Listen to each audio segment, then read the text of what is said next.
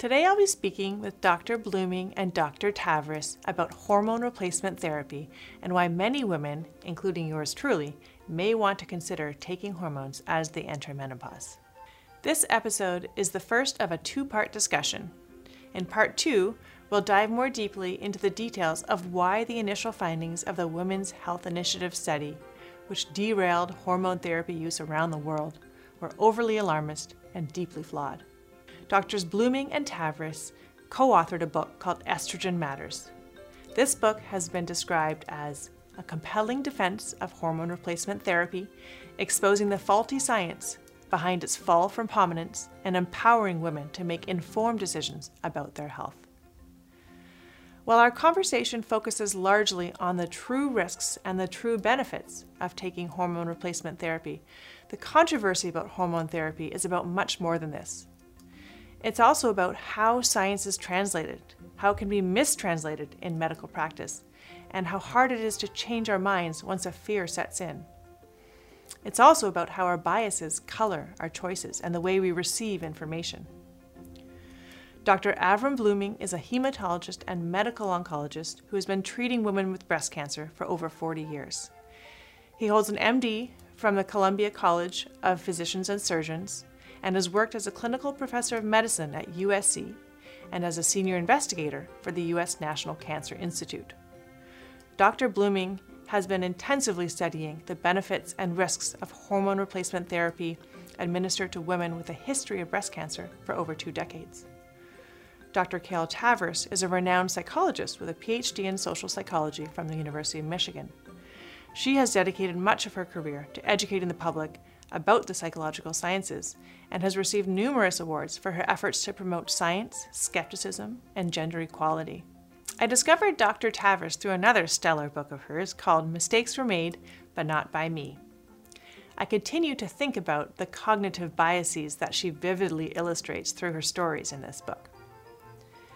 I feel honored to be able to sit down with these two remarkable individuals to talk about a topic that is so important to me and so many other women. Let's dig in. Welcome to Get Real Health.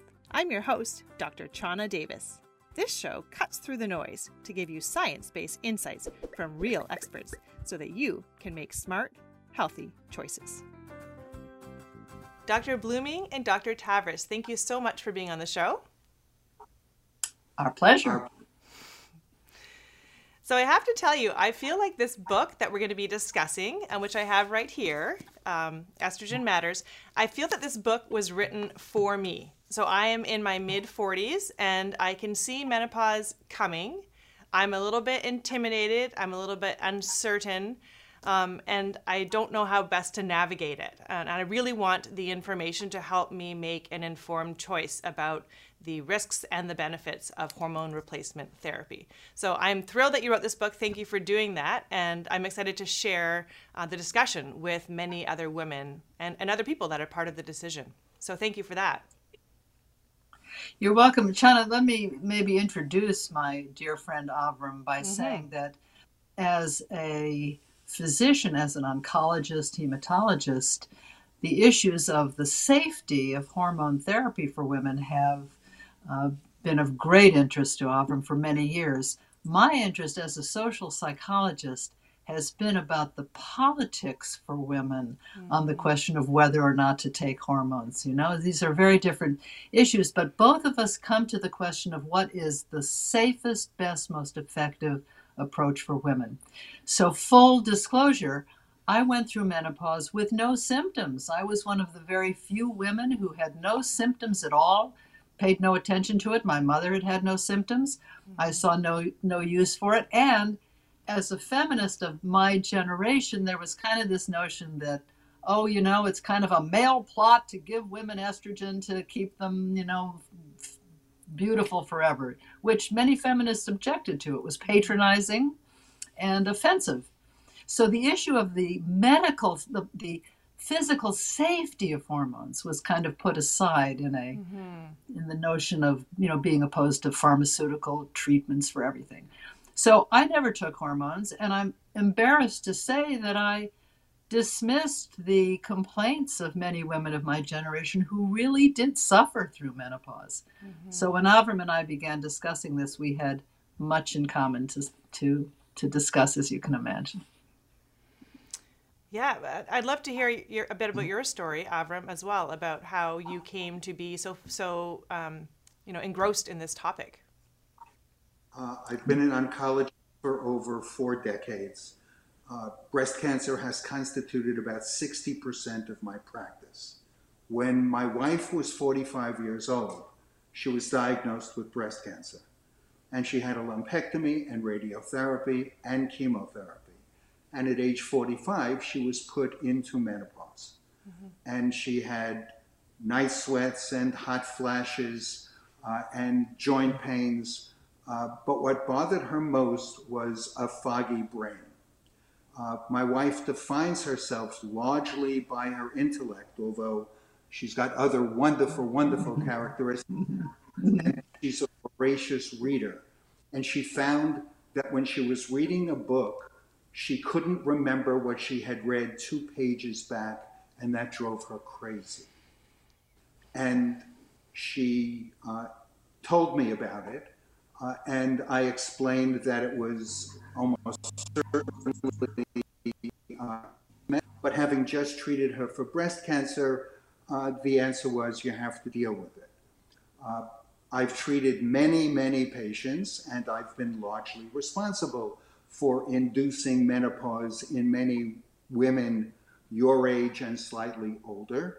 Uh, and when they would complain to me, and they did about symptoms, my reaction was usually, although I said it in as nice a way as I could, uh, we've probably cured your breast cancer. Uh, deal with it. Uh, and I didn't listen as patiently as I should have. Uh, and the patients didn't stop asking. And it wasn't just hot flashes and night sweats. Uh, it was weight gain. It was increased uh, girth around the abdomen. It was vaginal dryness, painful sexual intercourse, loss of sexual desire, arthritis, arthralgia. Uh, and because I saw my wife going through this, mm-hmm. I started reading more intensively, and I mm-hmm. found that I didn't understand most of what menopause was about. For example, I thought menopause was a relatively short transition that was characterized by night sweats and hot flashes, and you get over it and you get on with your life. And it turns out that the symptoms of menopause last a median of about 7.4 years. 85% of women exhibit those symptoms, and many, especially women of color, have it lasting longer than that. In addition, I found that the symptoms were the smallest part of it, that in fact the major cause of death in women is heart disease. Seven times as many women die of heart disease as die of breast cancer. And when I learned that, and I spoke to physicians about that, the answer I usually got was, well, old women die of heart disease and young women die of breast cancer, so they're not as afraid of heart disease. But if you read, you find that in every mm-hmm. decade of a woman's life, starting at age 40, her risk of dying of heart disease is greater than her risk of dying of breast cancer. And it increases, the ratio increases in every decade. Mm-hmm. Uh, if women are afraid of one thing more than the words breast cancer, it's Alzheimer's disease. And while breast cancer is curable in up to 90% of cases of recently diagnosed breast cancer, there is no cure, nor, in spite of what you hear on television, is there really treatment for Alzheimer's disease? The only treatment that we have found is estrogen will decrease the risk of Alzheimer's by up to 65%. That's incredible. And Alzheimer's can go on for over 10 years. One of your particular interests, I know, Chana, mm-hmm. is osteoporosis and osteoporotic hip fracture. Mm-hmm. And the number of women who die of hip fracture related to osteoporosis each year in the United States is equivalent to the number who die of breast cancer. It's about 40,000. And the idea that taking calcium or vitamin D in menopause in a woman who isn't on hormones is misleading. Uh, it does not decrease at all the risk of osteoporotic hip fracture. And estrogen will decrease the risk of hip fracture by up to 50% in many, many studies. I mentioned how serious heart disease is. Estrogen will decrease the risk of serious heart disease by 50%. It'll decrease the risk of Alzheimer's, I mentioned, by up to 65%. percent mm hmm And so the biggest concern, and we can get into this a little later, is not does estrogen do good things, it does a lot of good things. It's, well, what are the harms that it does? And yeah, that's exactly. You... Matt, let, go, let, go. let me interrupt with one with one point here, though, if I may, which is that many women think that estrogen just declines modestly at menopause, the way mm-hmm. testosterone does in men. You know, kind of a little gradual decline, and that that's why the even the word hormone replacement therapy was so annoying to many women. I didn't realize until we began working on this book estrogen doesn't decline modestly, it plummets to about 1% of what it was at a woman's full levels of estrogen. So mm-hmm. it's really, it really is replacing estrogen. And um, the idea that estrogen is harmful is, of course, what has prevented many women from wanting to take hormones in menopause and beyond. But one of the fascinating things to me when Avrum talked about the symptoms is this there are so many symptoms that are associated with menopause or before menopause that begin in a woman's 40s that send women to all kinds of doctors mm. to they, they go to, to one doctor for joint pain they go to another doctor for depression or anxiety they go to another mm. doctor for heart palpitations which oprah winfrey did they go to yet another doctor for uh, for vaginal dryness issues not realizing that all of these symptoms are part of the same package which is the depletion of estrogen and that's a, a fascinating and important mm-hmm. thing for women to understand because they're busy misdiagnosing themselves. Oh, yeah. Oh, joint pain, you know, I guess it's arthritis. So Yeah, no, you're right. And when I and when I think about menopause, I just think about hot flashes. That's basically that the one that's the most visible or right. discussed, right? And there's mm-hmm. And hot flashes we now know I mean, no, of course, it's one thing if you for women who have hot flashes for a year or two or something, but prolonged hot flashes are vasomotor dysfunction that can be related to many things, including insomnia. Not mm-hmm. sleeping well for five years has its own consequences yeah. on a woman's health yeah. and well being and on her family, by the way. Yes, yes. So that's another important. And when issue. you look at functional MRIs in women who are having a hot flash, it looks like they're frying their brain.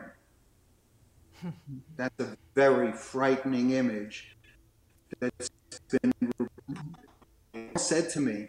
Can you imagine if men went through this, if andropause was really like menopause, and they had all of these symptoms, and we said to men, well, deal with it.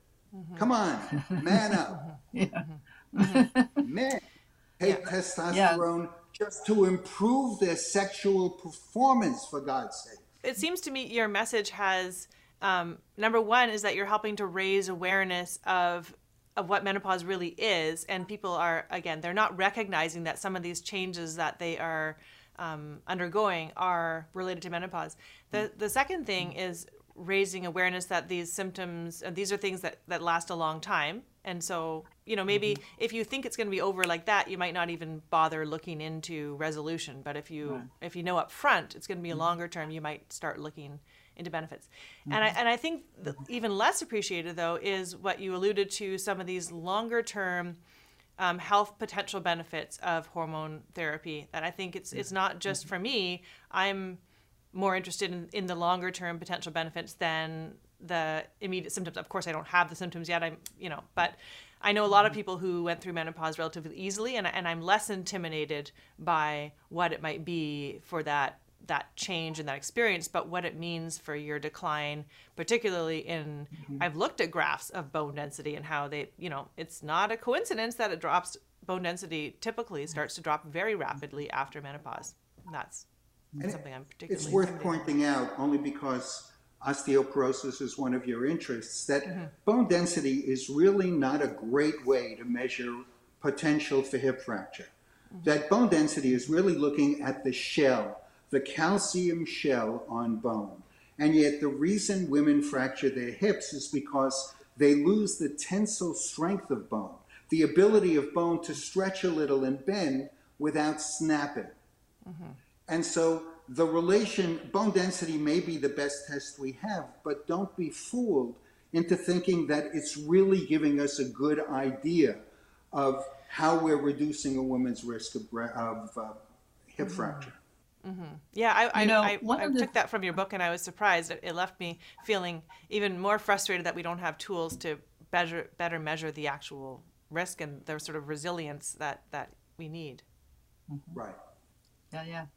One of the things you see, one of the one of the great messages of the book is that we have to examine this widespread belief that estrogen causes breast cancer and that it causes many other dire problems.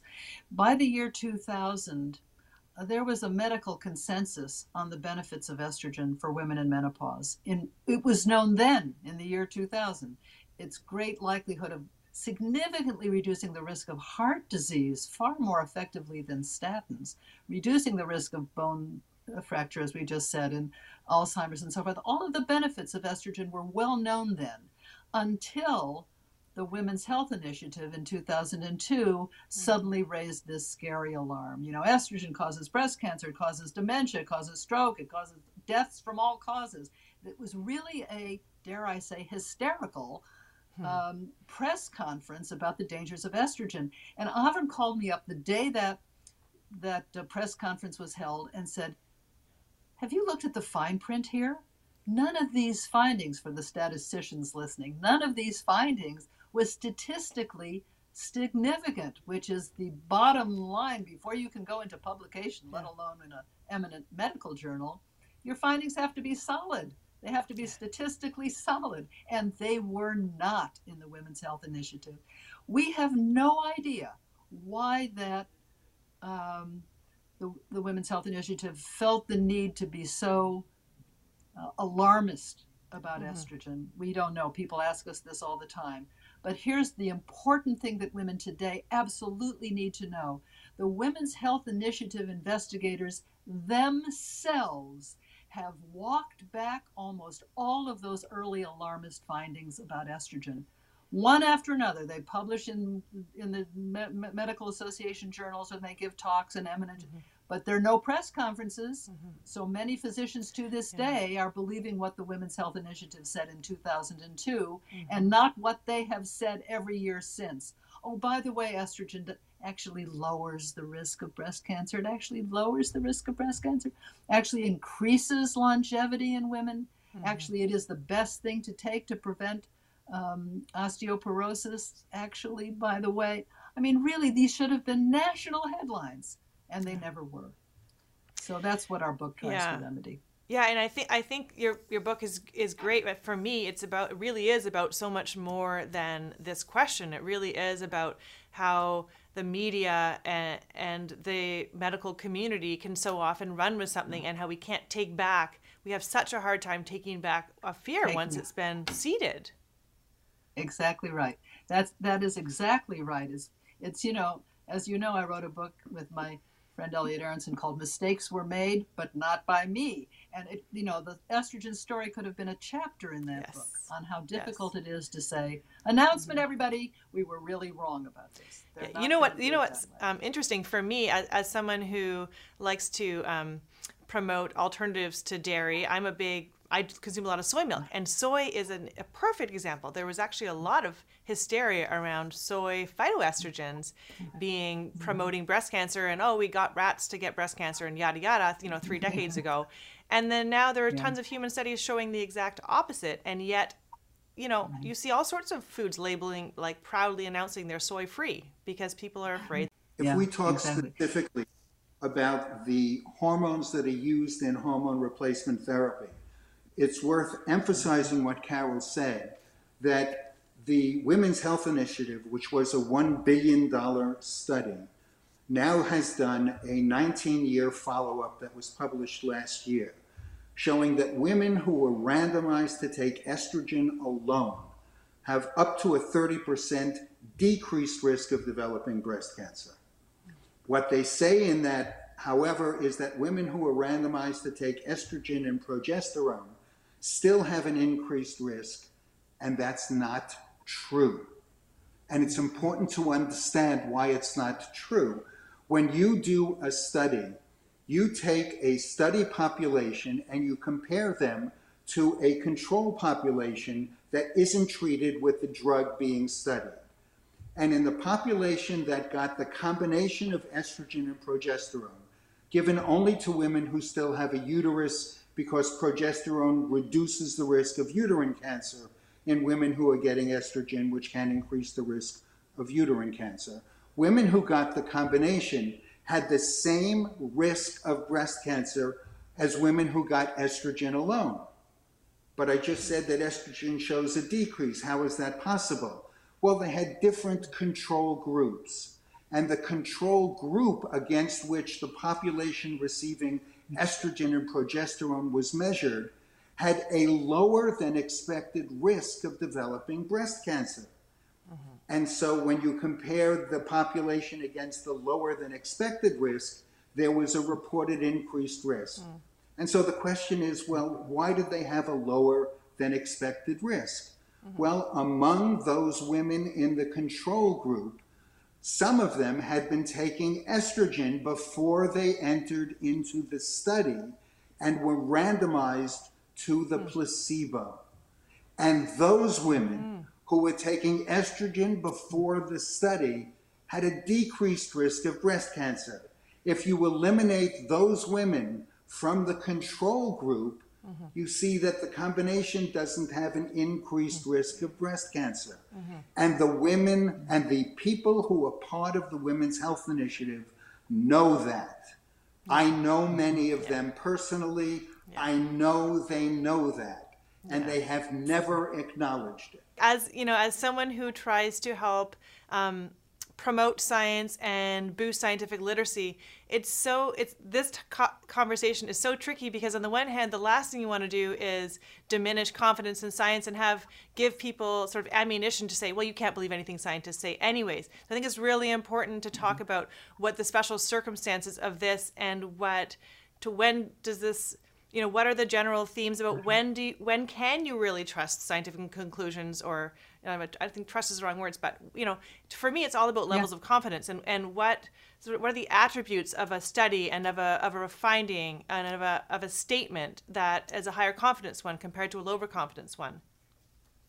You know, Chana, this is this is as I was listening to Avrum, I'm thinking, boy, if I'm a general listener, yeah. You know, if I'm a woman in her mid 40s, what in the world does this mean? This means that they were doing these statistical manipulations yes. to scare exactly. us. Exactly. And exactly. what does that mean? Here's what it here's here's the takeaway. And we are at pains to say this in our book. On an issue as complicated as is estrogen beneficial or harmful, you never take the results of one study. Yeah. One study the what you have and that we discuss in the book in detail is a mosaic of mm-hmm. studies, a mosaic of research that gives us the larger picture mm-hmm. of where things stand. And we don't expect lay people to be able to read this. I couldn't do it. I mean, Avrum was my translator on the medical research, mm-hmm. of course, uh, just as I am his for the psychology research. But, you know, um, the point is, we don't think that the Women's Health Initiative set out to be malevolent or manipulative in the, what they did with their research. They did some, I think, disgraceful analyses that were less than competent, let's say. I don't know their reasons. We may never know their reasons, but we explore them, and that is how science proceeds science doesn't always give us the answer, but it gives us the best answer for what information we have now. Mm-hmm. It means that we hold that understanding and then we have to be ready to give it up if it turns out we're wrong. Mm-hmm. So the Women's Health Initiative scared a lot of people. It seemed to be a big, impressive, important study. Millions of women went off taking hormone therapy in menopause. Now we know better, and so do many, many physicians. Mm-hmm. So, what we do in our book is not just give you one study. Here, there's one study showing the benefits for osteoporosis. No. But decades of studies, many mm-hmm. kinds of studies on many mm-hmm. kinds of samples. And that really is the beauty of science. Mm-hmm. And I want to give you just one more example of this because it so impressed me when Avrum and I were first talking. What did it take for doctors to give up doing the radical mastectomy, the disfiguring, difficult, cruel procedure of treating a woman's breast cancer by removing her breast and everything near it that they could? That practice was based on a popular idea that seemed logical and was completely wrong. It was based on the idea that cancer travels from to contiguous next door tissue. So if it's here in my breast, I have to remove the whole breast. What did it take to undo that belief? Exceptionally reliable evidence from scientific research that removing just the lump was as likely to be as effective for a woman as removing the whole breast. Can you imagine the relief for women knowing they would not have to have the whole breast removed? Obviously, mastectomy is called for in some conditions now, but for so many thousands of women not to have to have a mastectomy. And yet, if you're a doctor who has been doing radical mastectomies forever, you're going to feel nervous the first time you don't do one, aren't you? Mm-hmm. What we're asking readers and doctors to understand in this book is that the belief that estrogen is carcinogenic is logical, widely believed, and just as wrong as the belief in the radical mastectomy. Mm-hmm. I, mean, I think it it's makes a, a lot of sense. Ask. Yeah. I think it makes a lot of sense to have have both of you pairing up in this book because there is so much of it is about how we think about risk, you know, we and how we overestimate and and place more emphasis on like breast cancer. People worry more breast cancer breast cancer because it's more visible mm-hmm. and and rather than heart disease, which is actually a, a greater risk. Mm-hmm. And so and then there's the question that we should maybe touch on a little bit um, on absolute versus relative risk being um, how risks are presented in the media can give us and yes. and we can ingest them in a way that's not really accurate and, and, our emotional reaction to them is not is not rational exactly you you know Chana, both of us have gotten letters from women who commit what we call the cause and effect mistake hmm. in reasoning if a comes before b a must have caused b so mm-hmm. avrum recently got a letter from a woman saying well, I got breast cancer, but it was because I was taking the birth control pill for so for so long. Yes. A woman I know said, you know, I took hormone therapy in, in menopause and I got breast cancer, so the the hormones clearly caused the cancer. Yes. What they're yes. not seeing are the millions and millions of women who are on birth control pill or who have taken hormones and have not gotten breast mm-hmm. cancer. They want an explanation that seems yes. logical and clear for something they did. Yes the overwhelming number of women who develop breast cancer never took contraceptives, never took hormone replacement therapy. And in fact, women who are diagnosed with breast cancer while taking hormones have a better prognosis stage for stage than women who are diagnosed not taking hormones. Mm-hmm. And just to follow up, Carol was talking to a woman she met who blamed the breast cancer she had on her hormones. Yeah. And Carol, thinking she was going to do a good thing, said to the woman, Put your mind at ease. You didn't cause your breast cancer by taking the hormones. And the woman said to Carol, Don't you understand? I want to blame the hormones. And that helps me know that I will never get it again if I don't take mm. the hormones. Yes. Well, we understand that but it's yes. wrong. And you know, so many women are now surviving breast cancer and are then at risk of dying of heart disease that there is a new specialty of cardio oncology with extensive and fascinating research on the benefits of hormone therapy for women who have had breast cancer. This is Mm-hmm. Avrum's own research. Many other studies like this are going on, have have gone on. Now they're Yeah. they can't be done. Um, and that's an eye opener. Even women with the BRCA gene who have their breasts and ovaries removed so as not to uh, not to get breast cancer can be given add back estrogen to avoid the symptoms of menopause. Isn't this fabulous information for women's health? Yeah. And there's an example from your book on this cause and effect point that I that I love, where you said, um, "I received a letter saying, you know, my friend got breast cancer, and I know she took hormone replacement therapy, therefore I will never take it." And you said, "Well, what about the coffee she drank every day? Is is are you going to blame that?"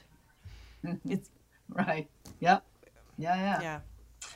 Yeah. Yeah, I actually have I actually have a friend who I need to share this book with who um, had breast cancer recently, and uh, she's sur- she's survived, and she was explaining to me that she's experiencing some symptoms that to me sounded she said abdominal weight gain, and that and I wondered if it's related to basically inducing menopause.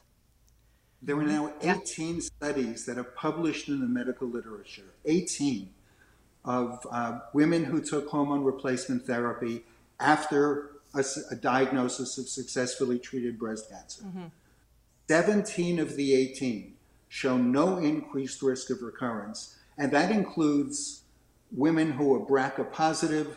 There's even a study of pregnancy in women who are BRCA positive who had ER positive tumors, and pregnancy had no effect on recurrence. Uh, and yet, most people are unaware of those studies. Three of them are prospective randomized controlled studies. The one study that showed a small increased risk did not show an increased risk of dying of breast cancer, did not show an increased risk of uh, recurrence among women who had lymph node positive breast cancer.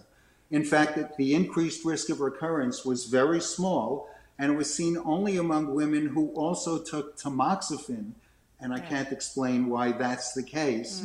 And yet, that one study is the only one that's cited by many physicians. The other 17 studies are ignored, Yeah. and that's a pity. Um, Right. I think I think misinformation. You're just making me think about um, this. This this one is particularly sticky, and the same thing with soy and phytoestrogens because people have this mechanism and that they think it makes perfect sense, but it's overly simplistic. It, it absolutely Feynman is. Said the purpose of science is not to prove your theory right, it's to prove your theory wrong. Yes. It's called the null hypothesis. And if, in spite of all of your efforts, you're unable to prove that your theory is wrong, mm-hmm. then maybe you're onto something. Yeah. And unfortunately, that's not what we've seen in Yeah. this particular issue. If the studies of the benefits of estrogen, and if you don't believe the results of that study, that might require you to change your mind, God forbid, you know. Um, what are you going to do? You're going to say, oh, take your silly study away with you. I don't believe in it anyway. Yes. Well, that's not how we should ideally operate. Yes. So one scientific literacy point that I that I have made in the past, and I think this this conversation reinforces, is that if when you look upon the work that supports your point, when you when you when there are differing perspectives in the literature, and your perspective is basically the same author publishing and republishing and publishing and republishing, if it's all from the same group, these people are not willing to let go of their theory, and that's what's going on. They're just trying to spin whatever research they can do to re- support their point. And so, be that's just to me that's a red flag. When I look at uh, something where there's a competing position, if it's the same person publishing over and over again, the same group, the same authors, all that, then so that's something to look for, and that's what's happening here. And That's true, although keep in mind book, that even the leading investigators of the Women's Health Initiative, who have much invested in their scare stories, you know, they are walking them back. They're walking back some of their own data. It's Yeah. one of the investigators said in an interview, "M- maybe we, no, wait, she didn't do it in the active tense. Maybe the results were were uh, published were a little too frightening to begin with. Maybe it could have been different. It could have been different. You were the one who did it, you know. Yeah. So Mistakes were made, but not by me. wrong. Yes, they were. not by them exactly. Mm-hmm. But that's a that's a really um, good point you make about. Um, in effect, we call this in science the confirmation bias. We only mm-hmm. believe or look for evidence that confirms our beliefs. Mm-hmm. And Avrum, who is a fantastic researcher, was really at pains to look at the whole body of evidence the pros and cons mm-hmm. about estrogen, not just the pros. This is not cherry picking. Mm-hmm. And that's why it was really interesting to me to see, as he just described in, in all of the studies that show the benefits of estrogen, let's say for women uh, who have had breast cancer, and then, then one huge one seems to be disconfirming it.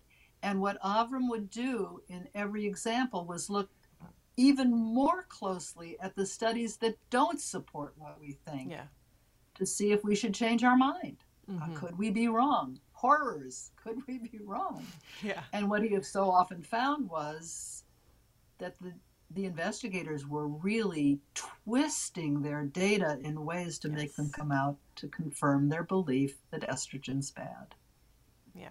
And as you are aware, Chana, the book is heavily referenced mm-hmm. so that it's not written so that you should just take what we say at yes. face value. And if yes. you bring it to a physician, tell the physician, well, why don't you read this particular chapter mm-hmm. and then give me your opinion? Mm-hmm. mm-hmm. And the book has been endorsed by Leslie Turnberg, who is the president of the Royal Council of Physicians in England, by Vince DeVita, who is the chairman of the National Cancer Institute in the United States, mm-hmm. uh, by Jerry Kassirer, who is the editor in chief of the New England Journal of Medicine. Uh, it's, it's read and appreciated by people who discriminate very carefully before they formulate. Mm-hmm. Mm-hmm. And our goal now is to get women to know these data so that they could discuss it with their physician and not simply be turned away by a physician who may not be as well informed as he or she should be. Yes. Um, and I would add for I would add for women who are concerned about, you know, isn't this just a gimmick of big pharma again? And isn't there something unfeminist about taking mm-hmm. hormones? And isn't that a what is the bottom line for me as a social scientist and a feminist is what is best for women's health. What is best for women's health? There was a time in my own life when I would have said, you don't take a pill if you don't need to take a pill. I am, if I were going through menopause now, even without symptoms, I would seriously consider the benefits for me in long term life, mm-hmm. uh, long after menopause. Mm-hmm. Um, that's how persuaded I've been by the evidence. And if we if we make the question, what's best for women, and um, that's where we want to go. As Barbara, Barbara Sherwin, who does this wonderful research on um, the benefits of estrogen on the brain, on mm-hmm. thinking, mm-hmm. on cognition. Mm-hmm. And she said, people say to her, women say to her, but it's not natural to take hormones. And she yes. said, what's not natural is living 40 years after menopause and suffering all mm-hmm. of the mm damn things we suffer in our later years. Mm-hmm. If I can mm-hmm. get women to be healthier longer, that's my goal. And it's our goal too. Yeah. And it's worth stating that Carol and I are not supported in any way by anybody, certainly not by pharmacy, but not by any organization. Mm-hmm. We wrote this book because we thought it should be written. Yeah. Well, thank you very much for doing so. Any last um, any any last parting bits of advice for women that you know women like me who are going to be approaching this decision, um, or I guess there's two boats. There's women who haven't reached the decision um, last, and then women who are already postmenopausal. I think there's probably a lot of women think, should I start it late? You know, um, I know these are all very co- mm-hmm. complex, but I know we talked earlier before the show about how you can't give specific advice, but how to approach it and think about it. Two things are the more you know, the less you fear. Clearly, you are dedicated to that, and we share that. Mm-hmm. Uh, the other is uh, anything we write shouldn't be taken at face value. Take nobody's word for anything, and that includes us. But take this information and discuss it with your physician mm-hmm. and your advisors and work out something that works for you. Mm-hmm. Many many we hear from many women and by the way you can reach Avrum um, through the book's website, uh, estrogenmatters.com, mm-hmm. uh, with any comments or questions and so forth. The website has updates of research as it's been coming in since oh, the great. book was published. Um, so, one thing we hear from women often is that they talk to their doctors who still believe the early findings from the Women's Health Initiative. Yes. And it's very hard to say to your doctor, I got a book here. Yes. Could you please look at this? And some women have changed doctors because they say their doctors are simply too adamantly opposed to estrogen. Yeah. Well, those doctors, we hate to say it, but they're not up to date. They're just yeah. not up to date. Yeah. Yeah, I mean, I find it hard to stay up to date on a single field, let alone on all of medicine. It's, it, I mean, I don't. It's hard to blame physicians for not mm-hmm. being up to date on every single yeah. medication. It's worth. No, you're absolutely that- right. The North American Menopause Society um, has issued a statement endorsed by 31 menopause societies around the world that what doctors are now sort of saying and kind of walking back from estrogen will kill you is we'll take it for the shortest the, mm. the hmm. smallest dose for the shortest time mm-hmm. well you know that's that, if you think about it that's a preposterous compromise just have a little asbestos you know right. don't inhale right. it for years just right. have a, a, few teaspoons every day i mean yes. you know no if it's deadly don't have any of it and if it's not deadly then how long should you take it and what the north american menopause society has concluded is there is no evidence that a woman cannot take estrogen therapy for as many years after menopause as will benefit her Mm-hmm. And that's a huge revelation from them, and I think an important yeah. guideline for many women. Yeah. Getting back to the osteoporosis point, yeah, uh, there was a movie in the 1930s before even I was born, uh, starring mm-hmm. Ronald Colman, that was called Shangri La. And Ronald Colman fell in love in the uh, Himalayas with this beautiful young woman who was really 300 years old, but because this was a magical kingdom, uh, he loved her. And he finally convinced her to leave. And she said, I can't leave the magical kingdom. But she came away. And as she walked out of the kingdom, she turned to dust because she was 300 years old. and it turns out that the benefit of estrogen on bones lasts as long as you take it. And as soon as you stop, your bones start to age at an accelerated pace so that about six mm-hmm. years after you stop, it's as if you never took it. And so the question is well, how long should a woman take hormone replacement therapy? And amplifying on what Carol said, take it under guidance of a physician. But we don't tell women they should take thyroid hormones for a limited period of time nor should we put an absolute limit on the period of time that they take hormone replacement therapy. I mean, women's risk factors for heart disease and osteoporosis will vary. And that's why, indeed, it is a mm-hmm. decision mm-hmm. to be made with doctors because osteoporosis is a killer. I think people don't appreciate that. Well, so what if I break my hip? So what? Because the death rate after hip fracture is very high yeah. in the year following. So, you know, these aren't trivial concerns. Yeah. Well, we're out of time here, but this has been really a fascinating conversation and one that I'm really excited to share with more women. And so I really thank you for writing this book and for taking the time to discuss it today. Thank you for inviting us, John. Okay. Take care.